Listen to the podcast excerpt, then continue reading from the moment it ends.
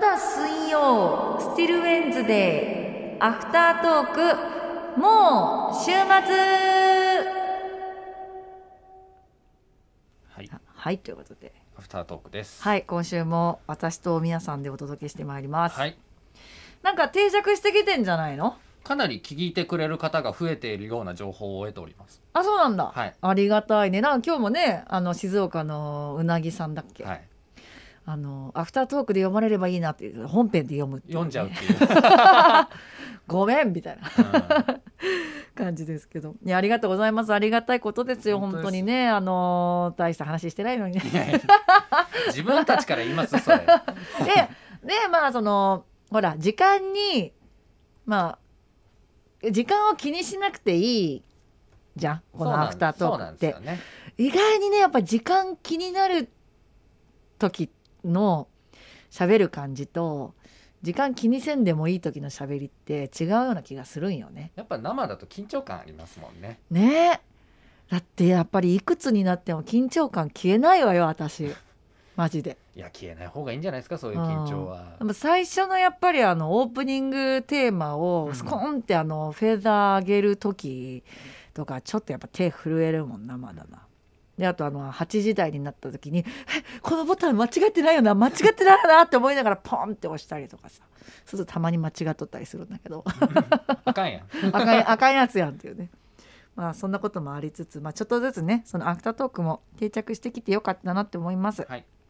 ほんとねそうね今日はあのーそう紹介できなかった人が結構いらっしゃいましたよね。ちょっとね折ってねうん。ちょっと拾いたいなと思ったんだけどえっとねえっとねえっとねえっとね座布団天使さん。そうだ。えー出張サウナ生放送決定おめでとうございます。さすがに伺うことはできませんが21日も清水から拝聴しながら応援いたしたく存じますと。そしてコロナ禍や豪雨土砂災害が収束してみんなが安心して揃って笑顔で暮らせる日々が戻ることを短冊へのお願いとしたいと思いますというメッセージいただきました。あのねまずはまあ、そういう豪雨土土砂災害が収束しますようにとかっていうメッセージをねたくさんまああの短冊に見立ててメッセージを送ってくださったわけですけどそれがね何よりあの嬉しかったですしあのたくさんの方に届いてほしいなと、まあ、なかなかねその雨をコントロールしたりとかすすることはできないけれども、まあ、その中でどういう、ね、モチベーションでっていうかその心の在り方であの今後過ごしていくかとかっていうことへのなんかこうパワーに、ね、なれば嬉しいなっていう風な気持ちで、えーご紹介させていただいておりました。そして、えーそうですね出張放送のことについても触れてくださいましたがまああの本編で、えーご紹介した通り7月21日の水曜日は初めての出張放送となります。ね本当なん,、なんでかそういうご縁があってあの神田ボ神田ポートビルっていう東京神田にあります、まあ、今年4月にオープンした複合施設になってるビルの中で、えー出張放送させていただくことになるんですけれども、い、や本当にすごかったなってサウナがね。多分本番その21日にももうもうサウナといえばっていうような名だたる人たちが、あのゲストに来るからさ。私なんかがこうやって感想を語るなんかよりももう何十倍も面白い話多分持ってきてくれるはずなんだけどでも本当に面白かった。初めて入ったこんなサウナって感じ。ああそうなんですね。そう。なんかなんて言うんだろう。その私も茶道を全部見たわけじゃないんだけど断片的にしか見てないんだけど、なんか「整う」っていう言葉とかをね使ってるのよ。うんうんうんでまあ何何なんだろうなとかって思いながらもその不思議な世界観を、まあ、ドラマでは見ていたけどそういう世界があるんだじゃないけど、うん。そういう楽しみ方があるんだみたいな感じで思ってたけどいざ自分がそうやってサウナに入った時にあなるほどねと。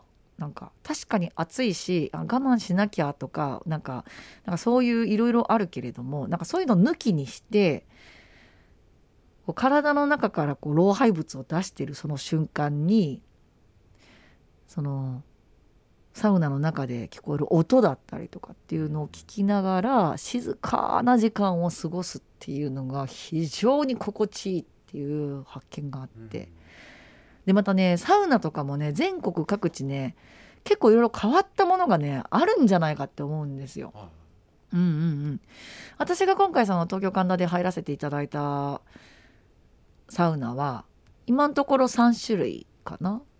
で一つはもう本当に普通のなんていうのよくみんなが知ってるようなあのこうヒノキみたいなね壁でできてるサウナででもそこにあのアロマ水がちゃんと置いてあって好きなようにかけれるようにしてあってそうそうそうそうあらかじめね。はいでそのサウナストーンにジャーとかってかけてでまあその時にたまたま一緒にいた人が「ちょっといいですか?」って言われてであのタオルをブンブン回してくれたりとかして「ああすごい!」とかって言って、まあ、そういうのとかあとはもう一つはねなんか池サウナって言ってなんかちっちゃい池みたいなのがこう流れてるところでまあ気温も暑いんだけどそこでこう転んで寝転んで過ごすみたいな。へそうそうそうでそこにも同じようにあのサウナストーンにおお水かけられるようにはなっててっていうちょっと薄暗い部屋の中で過ごすみたいなサウナとかもありつつあとはなんかね、まあ、これ全部言っちゃうとちょっとあれなんだけど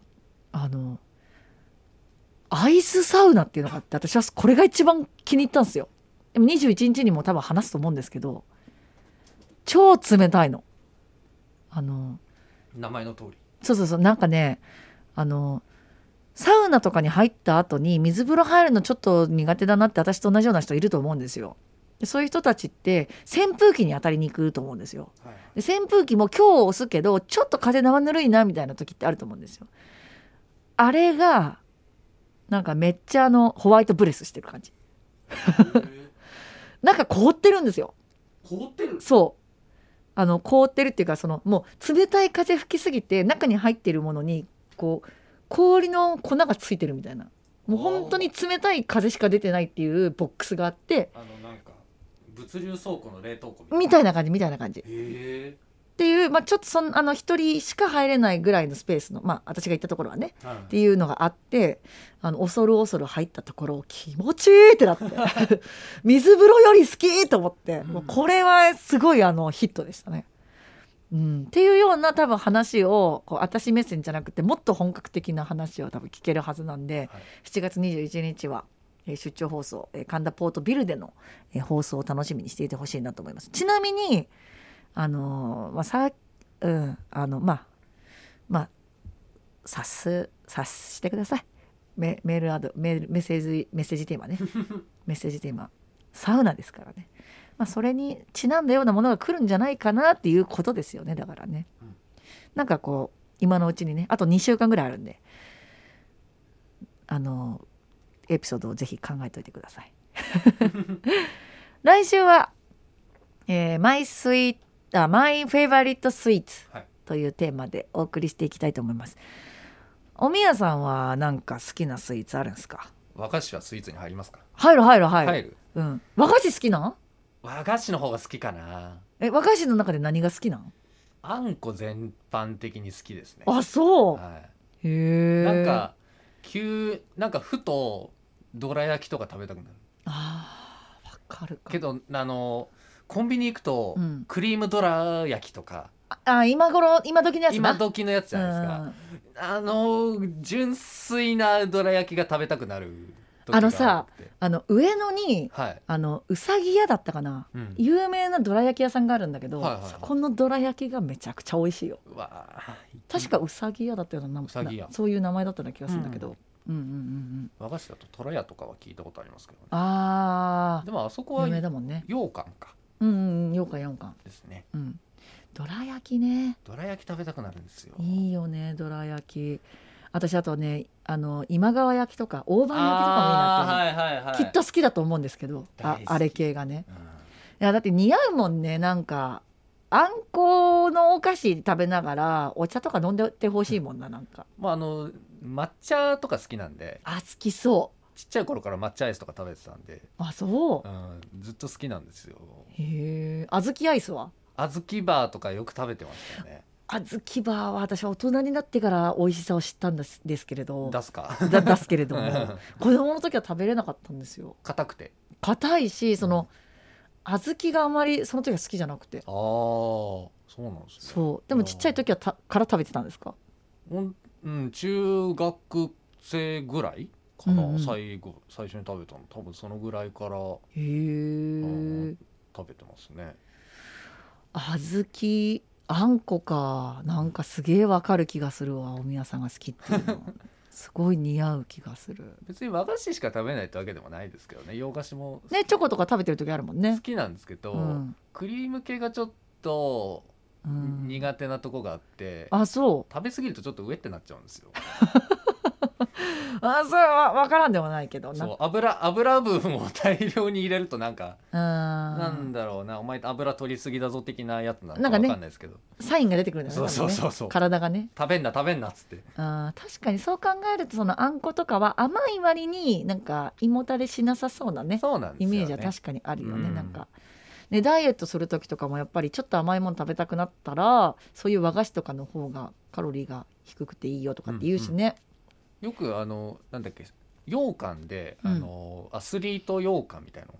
何やそれ。えっ、と井村屋だったかなが確か出してて、うん。非常食とかにも使えるっていうなんかビタミンとかが入った羊羹があるらしいんですへよえ食べたことはないんだけど。何プロテインバーのあんこ版みたいなこと？そう多分そういうニュアンスなんじゃないかな。へえ初めて聞いたんだけど。栄養感っていう うまいな。そうひらがなで。栄養感ね。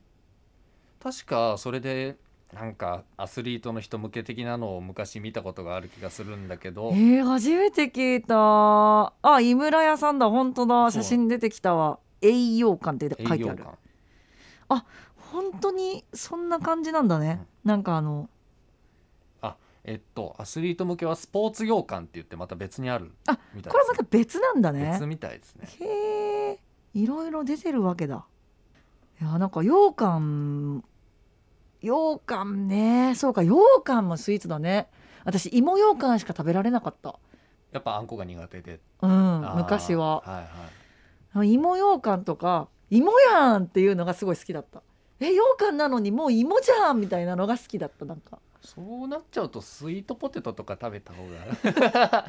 あのおっしゃる通りです、はい、うん、そうなってきますよね。はい。へえ、まあ、リスナーの皆さんからはどんな、えーフェイバリットなスイーツのメッセージが届くのか楽しみにしておきます。はい。はい、さあそして、えー本編で触れるのをすっかり忘れてしまったんですがはい、来週ゲスト来ます。超大事、そう。超大事。さっきもさなんかツイッターでさはいなんかあの天空さんがさ 自分が作詞作曲編曲しているアーティストが来るのに番組の中で言わなかったんだみたいな感じのツッコミをしてくれてて「そうなんす」みたいな「忘れてた」みたいな。そうなんですよ。来られますはい。あのエリアンナさんってもともとあの「進撃の巨人」の劇中歌を歌ったりとか「七つの大罪」の劇中歌を歌われたりとかあとはまあミュージカルもご出演されてたりっていうことであのいろんな本当にあの畑であの活躍されてる方なんですけどあの今回、まあ、ご縁があって作詞作曲編曲した楽曲を、まあ、エリアンナさんがまあ歌ってくださることになってでそれが来週14日に配信リリース、まあ、その日にえわざわざこの番組にあのおしゃべりしに来てくださるっていうので本当にありがたいんですけど。そうなんですよ。あの自分で言うのもなんなんですけど私が作った曲じゃないみたいっていう 感激あのレコーディングしてたりとかするとね、まあ多分本編でもいろいろ話をされるとは思うんですけどちゃんとあのゴスペルのグループさんにもご協力いただいて、ゴスペル曲なんですけど私が作ったのが。そのゴスもう本もう本家本元のゴスペルさんの、あのーコーラスもちゃんと入っててっていう状態であのテンション高々と皆さんでレコーディングしていただけてなんかその熱量はきっとリスナーの皆さんにも伝わるんじゃないかなと思っているのであのエリアンナさんの楽曲をお届けすることとあとはエリアンナさんのねあのお話を聞けるのもすごく楽しみにしていますので、えーぜひなんかエリアンナさんのメッセージとかね、えーこんなこと聞いてみたいなとかっていう質問などあればぜひこちらも募集してますのでメッセージお寄せください。wed.musicbird.co.jp こちらまでお寄せください。ステッカーさ今日なんかツイッターでもなんかその w i f i に貼るとかあったけどありましたね。どこに貼りますかっていうのとかいいよね。えメッセージテーマとして？なんかあのう裏テーマみたいな。なるほど。そう。あなたはどこに貼りましたか？みたいな、あじゃあもうこうもう週末を聞いてくれた方限定テーマ。うん、限定テーマだね。多分ね本当にあのそんなさあのまだまだこの番組も発展途上の番組なんであの今聞いてくださってて今欲しいって思ってくださってるリスナーの方には多分みんなに多分行き届くはずなんでうん。ステッカーが、うん、あの順番お待ちいただければなと思いますけれども私は僕はここに貼りましたみたいなのはねなんかもしあれば教えてください。実際に貼ってた写真送ってくれてたからねさっき。そうですツイッターでね。ありがたいわ。う、ん。はい。ステッカーもぜひもらってやってください。ということで今週はこんなところですね。そうですね。はい。また来週お楽しみに。ではおやすみなさい